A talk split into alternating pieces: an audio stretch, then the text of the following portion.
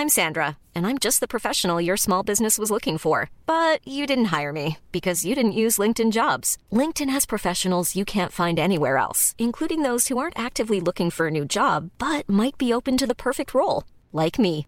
In a given month, over 70% of LinkedIn users don't visit other leading job sites. So if you're not looking on LinkedIn, you'll miss out on great candidates like Sandra. Start hiring professionals like a professional. Post your free job on linkedin.com/people today. Quality sleep is essential. That's why the Sleep Number Smart Bed is designed for your ever-evolving sleep needs. Need a bed that's firmer or softer on either side? Helps you sleep at a comfortable temperature? Sleep Number Smart Beds let you individualize your comfort so you sleep better together. JD Power ranks Sleep Number number 1 in customer satisfaction with mattresses purchased in-store. And now, save 50% on the Sleep Number limited edition Smart Bed for a limited time. For JD Power 2023 award information, visit jdpower.com/awards. Only at a Sleep Number store or sleepnumber.com.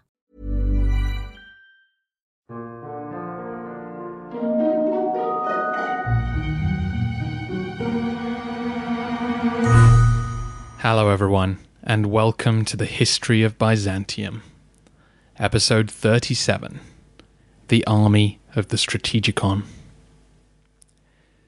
In the last episode, we saw the Emperor Maurice killed and overthrown by the centurion Phocas in the year 602. Today, we pause the narrative and begin a series of episodes exploring the 6th century Byzantine world in more depth. My aim is to take a break at the end of every century to survey what has changed about life within the empire and amongst its neighbours, as well as answering any questions that you may have about the period. These end of century surveys will vary in length depending on how much there is to cover and whether there are any particularly interesting topics which we weren't able to get to during the narrative episodes. In today's podcast, we take a closer look at the Roman army. Across the 6th century, particularly thanks to Procopius, we have seen soldiers up close and personal on many occasions. However, during our last examination of the armed forces back in episode 13, I was only able to give a cursory summary of their organization and composition. Now, however, we have reached the date of the compilation of a Byzantine army manual known to us as the Strategikon. Here we have the words of a 6th century soldier to guide us as we look at the state of the army. We have no surviving military manuals equivalent to the Strategikon from the period covered by the history of Rome. There were plenty of texts written on military matters, but many were put together by academics rather than soldiers. They often betray their author with references to the long distant past and contain few practical tips for the day to day operations of an army. Listener NV specifically asked what other works were available, and there are so many that it would be a waste of time to list them all here. You can find them all, though, in Edward Luttwak's excellent book, The Grand Strategy of the Byzantine Empire. All of this is to say that the Strategikon is a very different animal. It is written by a soldier for soldiers. The language used is simple and clear, with no flowery classicism or references to ancient texts. It was written by someone who had extensive knowledge of Byzantine military campaigns, of training, of logistics, of battlefield tactics, and of the empire's enemies. In short, the Strategikon is so helpful and so relevant for a general that it was plagiarized by practically every other field manual that Byzantine authors would write, and there are plenty more to come in later centuries. Back in episode 13, I talked about the general operating procedure of the army at the beginning of the 6th century. The general aim of Byzantine strategy then was to avoid attritional combat. In other words, avoid battles that would lead to heavy casualties. In the days of the Republic and early Empire, the army's goal was to meet their enemy head on in a pitched battle. The legendary discipline of the Roman legions would wear down an enemy's resistance. They would eventually flee and be cut down and annihilated. The people who the defeated represented would then make peace with Rome. The aim of that earlier Roman army was to encourage attritional combat, because despite the fact that many Roman men would be killed in a head to head infantry slugfest, the destruction of your enemy would end the conflict. This posture only worked when two factors were in Rome's favour. First, that Italian and then wider European demographics were strong enough to provide new men for the army, and second, that beyond the enemy you just crushed was no other dangerous kingdom. The Roman Empire was founded on these twin realities, taking the legions all the way from the Atlantic to the Euphrates.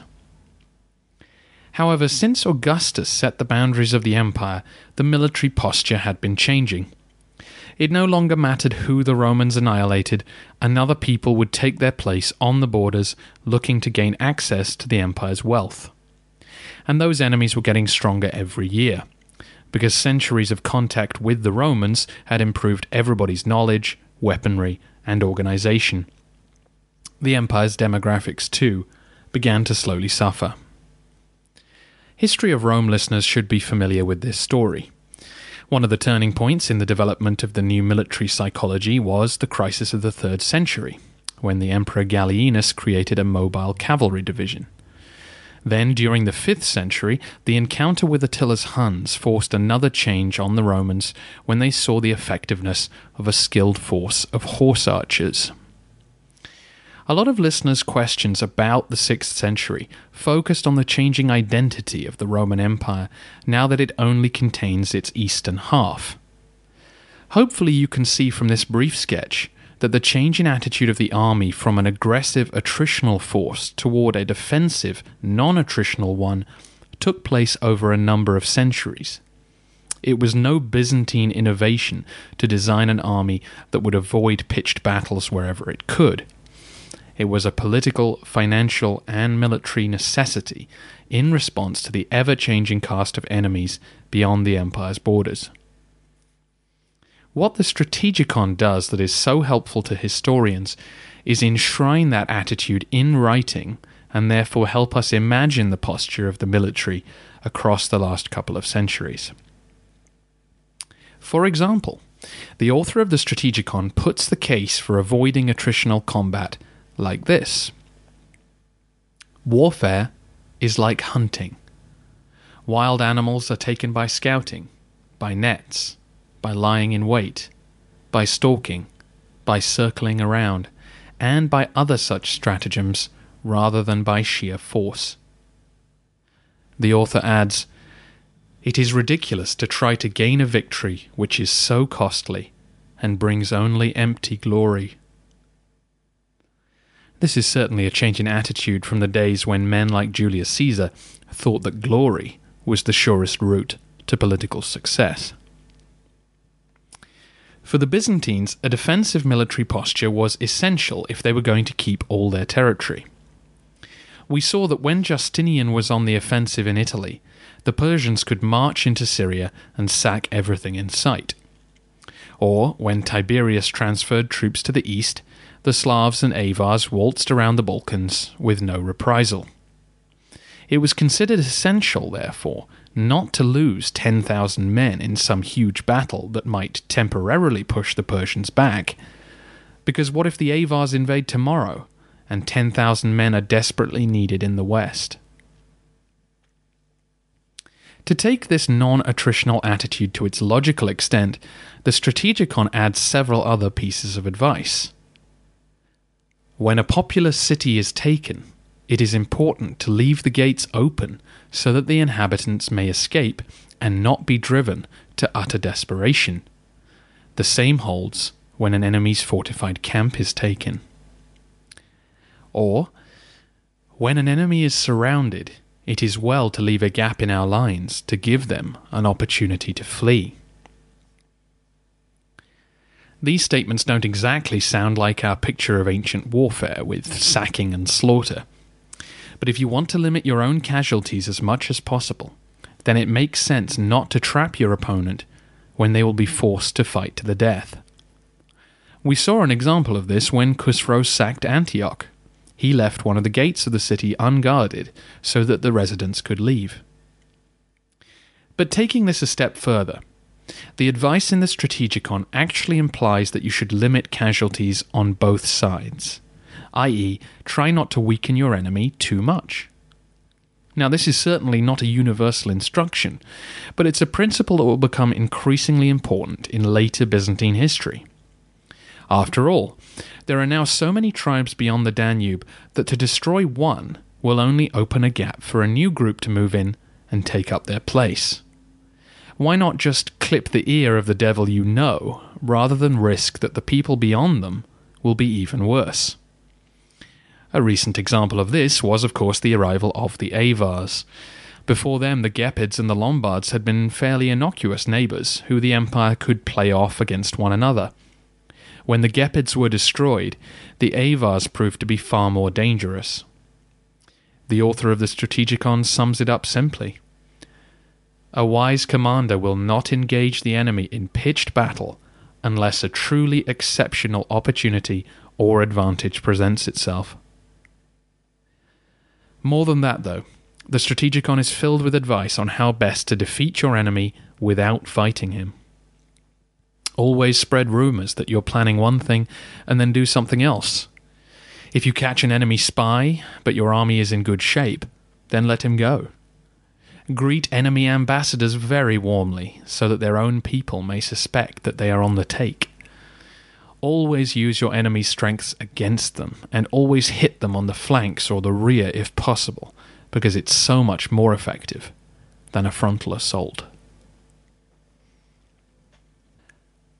More than just protecting your soldiers as if they were numbers on a balance sheet, the Strategikon makes it clear that these are highly skilled, professional men who will be hard to replace.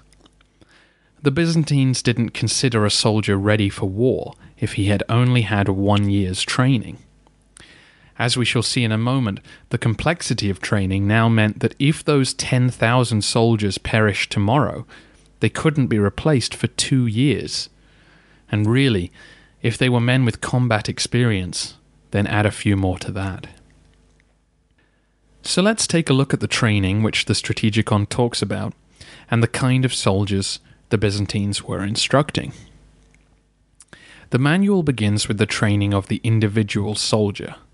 This is the building block of any organized army.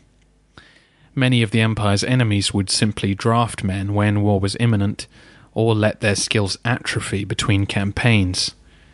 The author therefore encourages his general to train men properly and make sure they maintain their skills.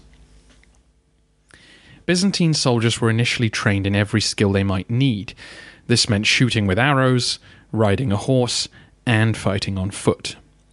Once this was mastered, men would begin to specialize.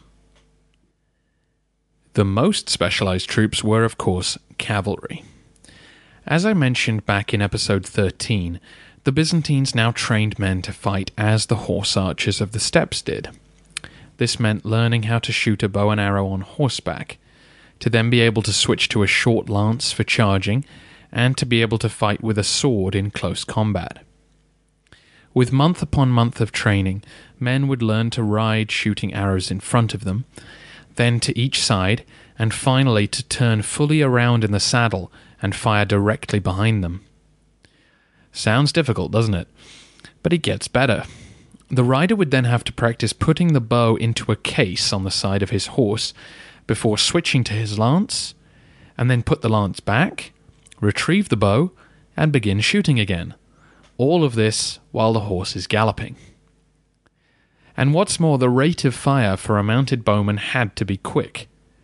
The Strategikon says explicitly even when the arrow is well aimed, firing slowly is useless. Faced with volleys of arrows from horse archers, most enemy units would either charge you or run away. Either way, a rapid rate of fire was the only way to succeed. These highly trained cavalrymen would then form units, who at this stage attempted to mirror the tactics of the Huns. A cavalry detachment charges toward the enemy so that they will gather in a dense formation for protection. The cavalry then stop short and pepper the enemy with arrow fire until they either break and run or are weak enough to actually be charged and hacked down. There were other types of cavalry available, and not all units would have mounted bowmen in them. And although there would always be more infantry than cavalry available in a field army, it was now accepted that the cavalry were the primary combat arm.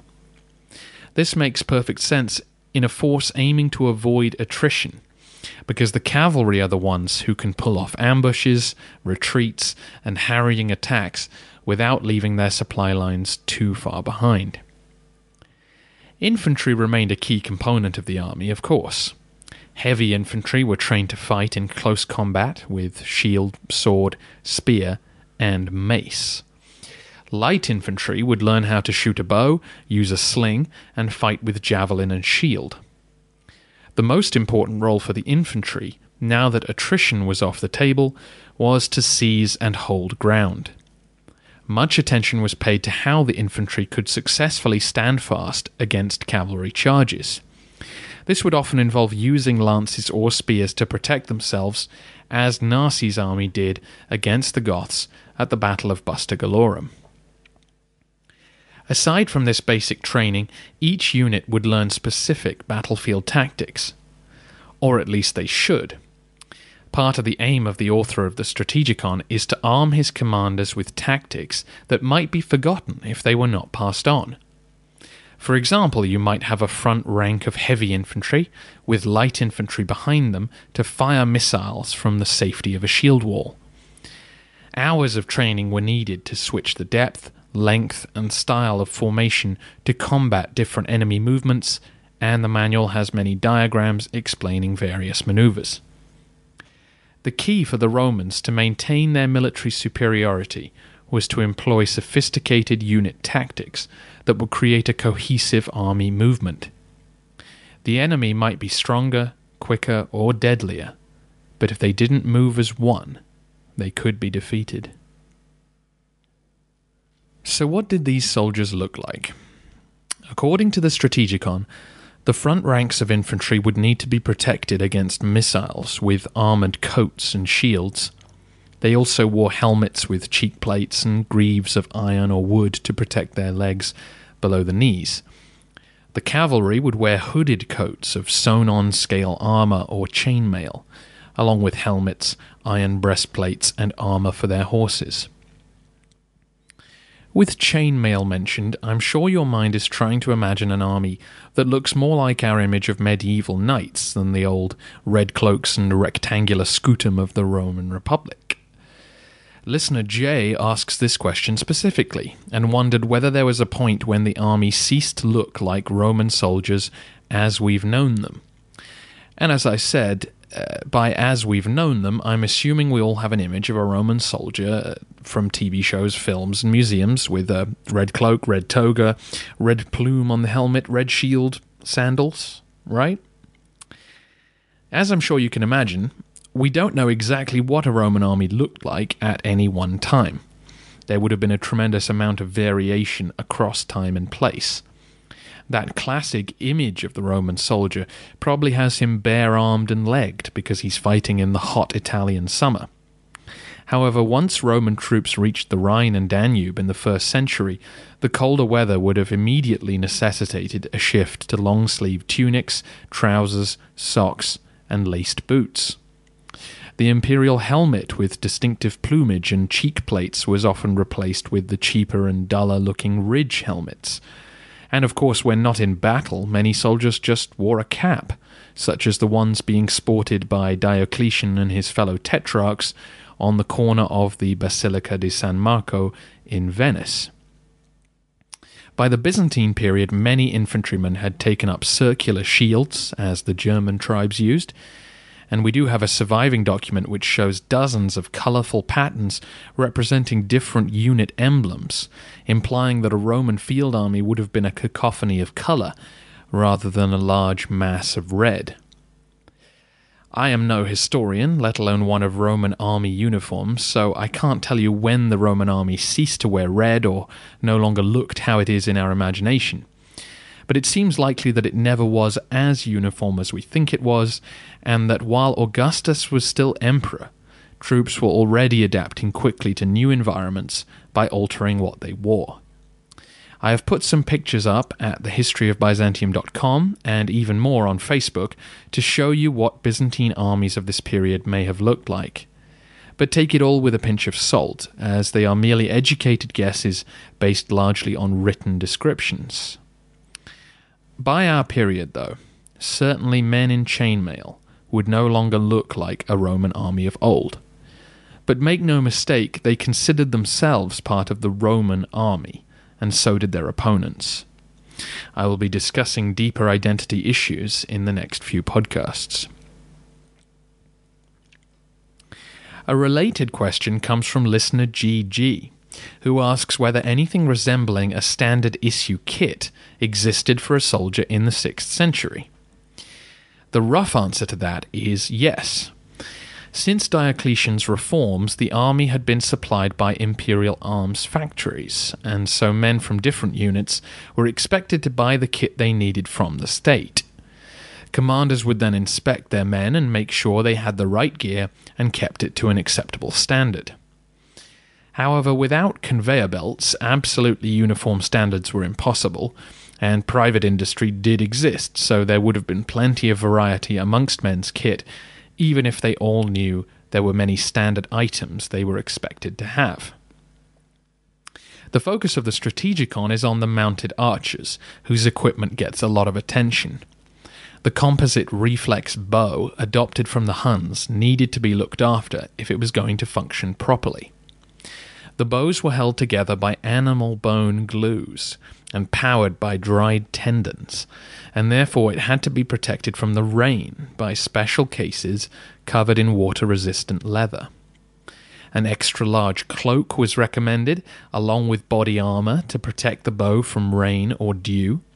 Spare strings had to be carried in saddle bags, and quivers should have rain covers as well.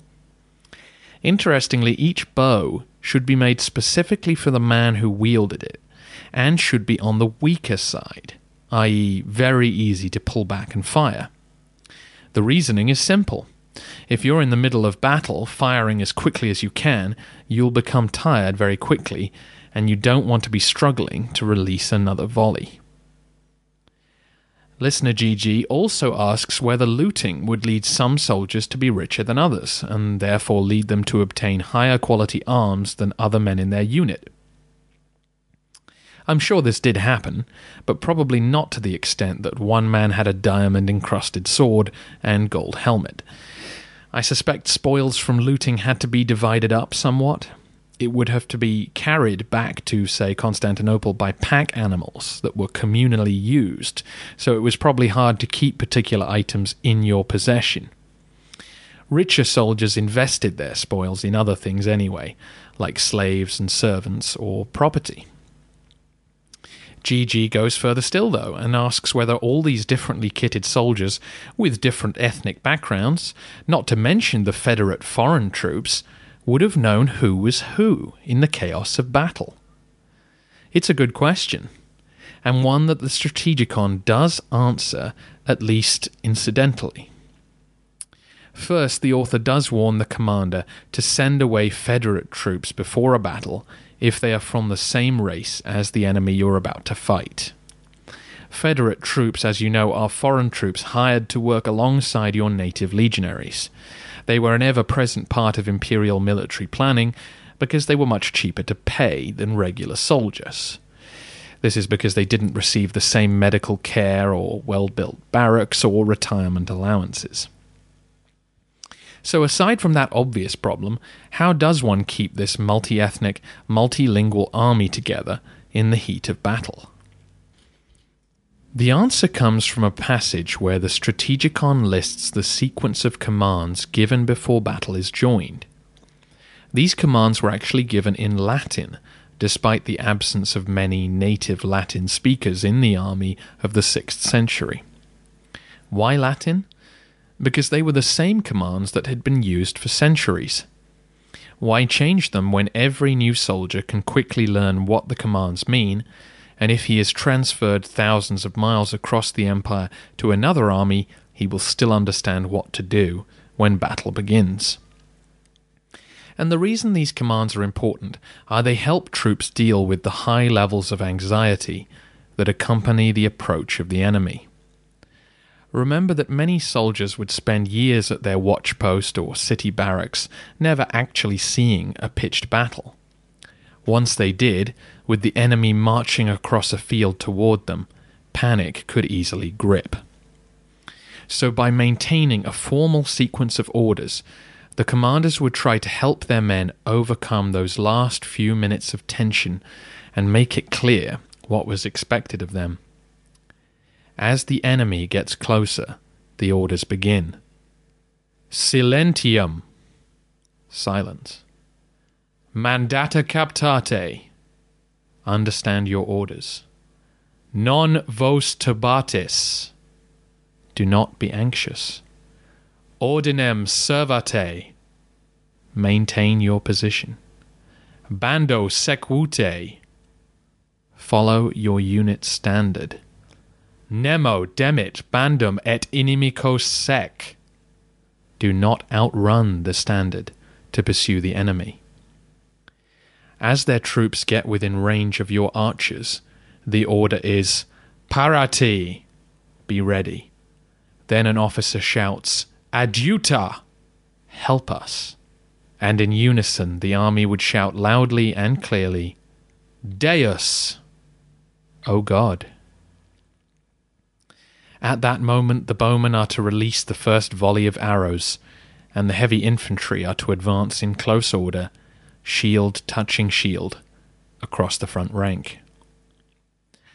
I think that last line is meant to conjure a similar feeling of togetherness and adrenaline as when Leonidas asks his Spartans what they do for a living in the movie 300. But it's pretty moving to imagine the last words men said before battle were help us, O God. So hopefully that answers the question. It was the unit standard that men followed, and they were under orders not to outrun it and stay in formation. The military standards of each army were blessed before battle, and sometimes the symbol of the labarum was carried into battle too. So men should be able to quickly identify their unit if they fell out of step and obviously in most cases you would be facing an enemy dressed distinctively enough that you wouldn't hack any of your own men down. But it's a very good question to ponder when the large scale Roman civil wars were taking place.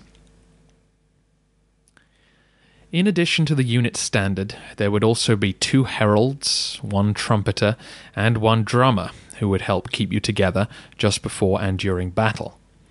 A regiment at this point would consist of about 500 men and include the commander, his deputy, a chief of staff, a chief clerk, a drill sergeant, two quartermasters, a surgeon, one cape bearer for the commander, five senior officers, 150 junior officers, and 350 common soldiers.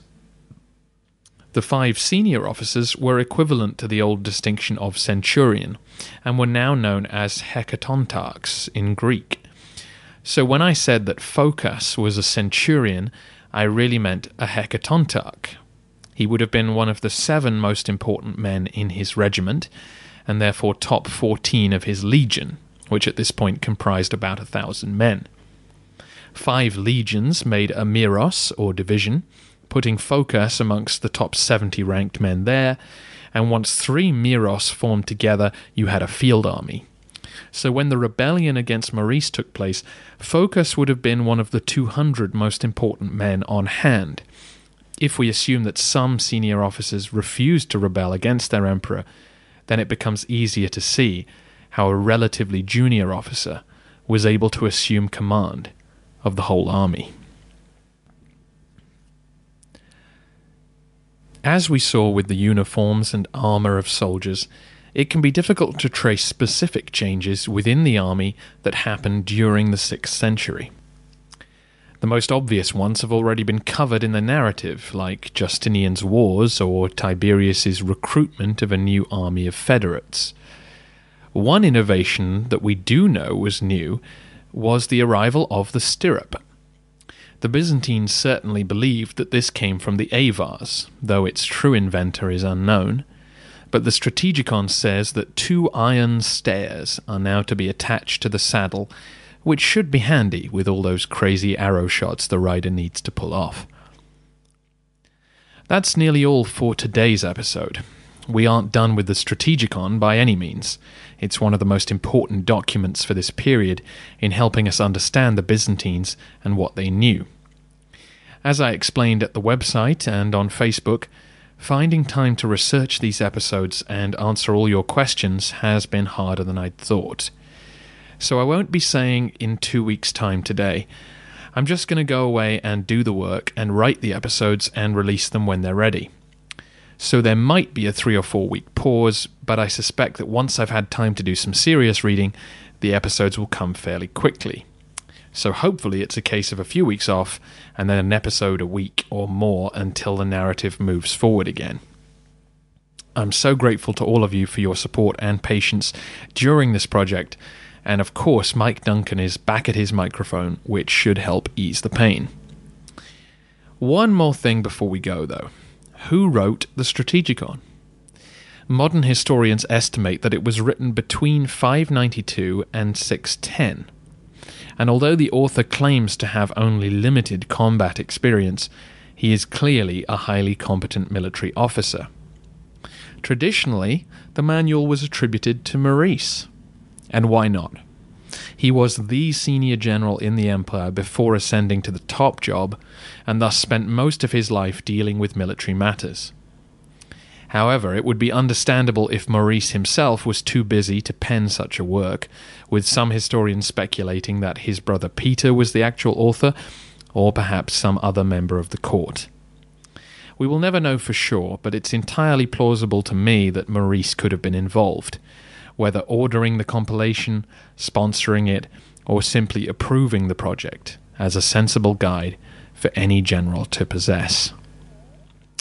This does mean that the time for questions is over. You will have another chance to ask anything you like in a hundred years' time. Until the next episode, you can join the Facebook page to stay in touch or comment at thehistoryofbyzantium.com.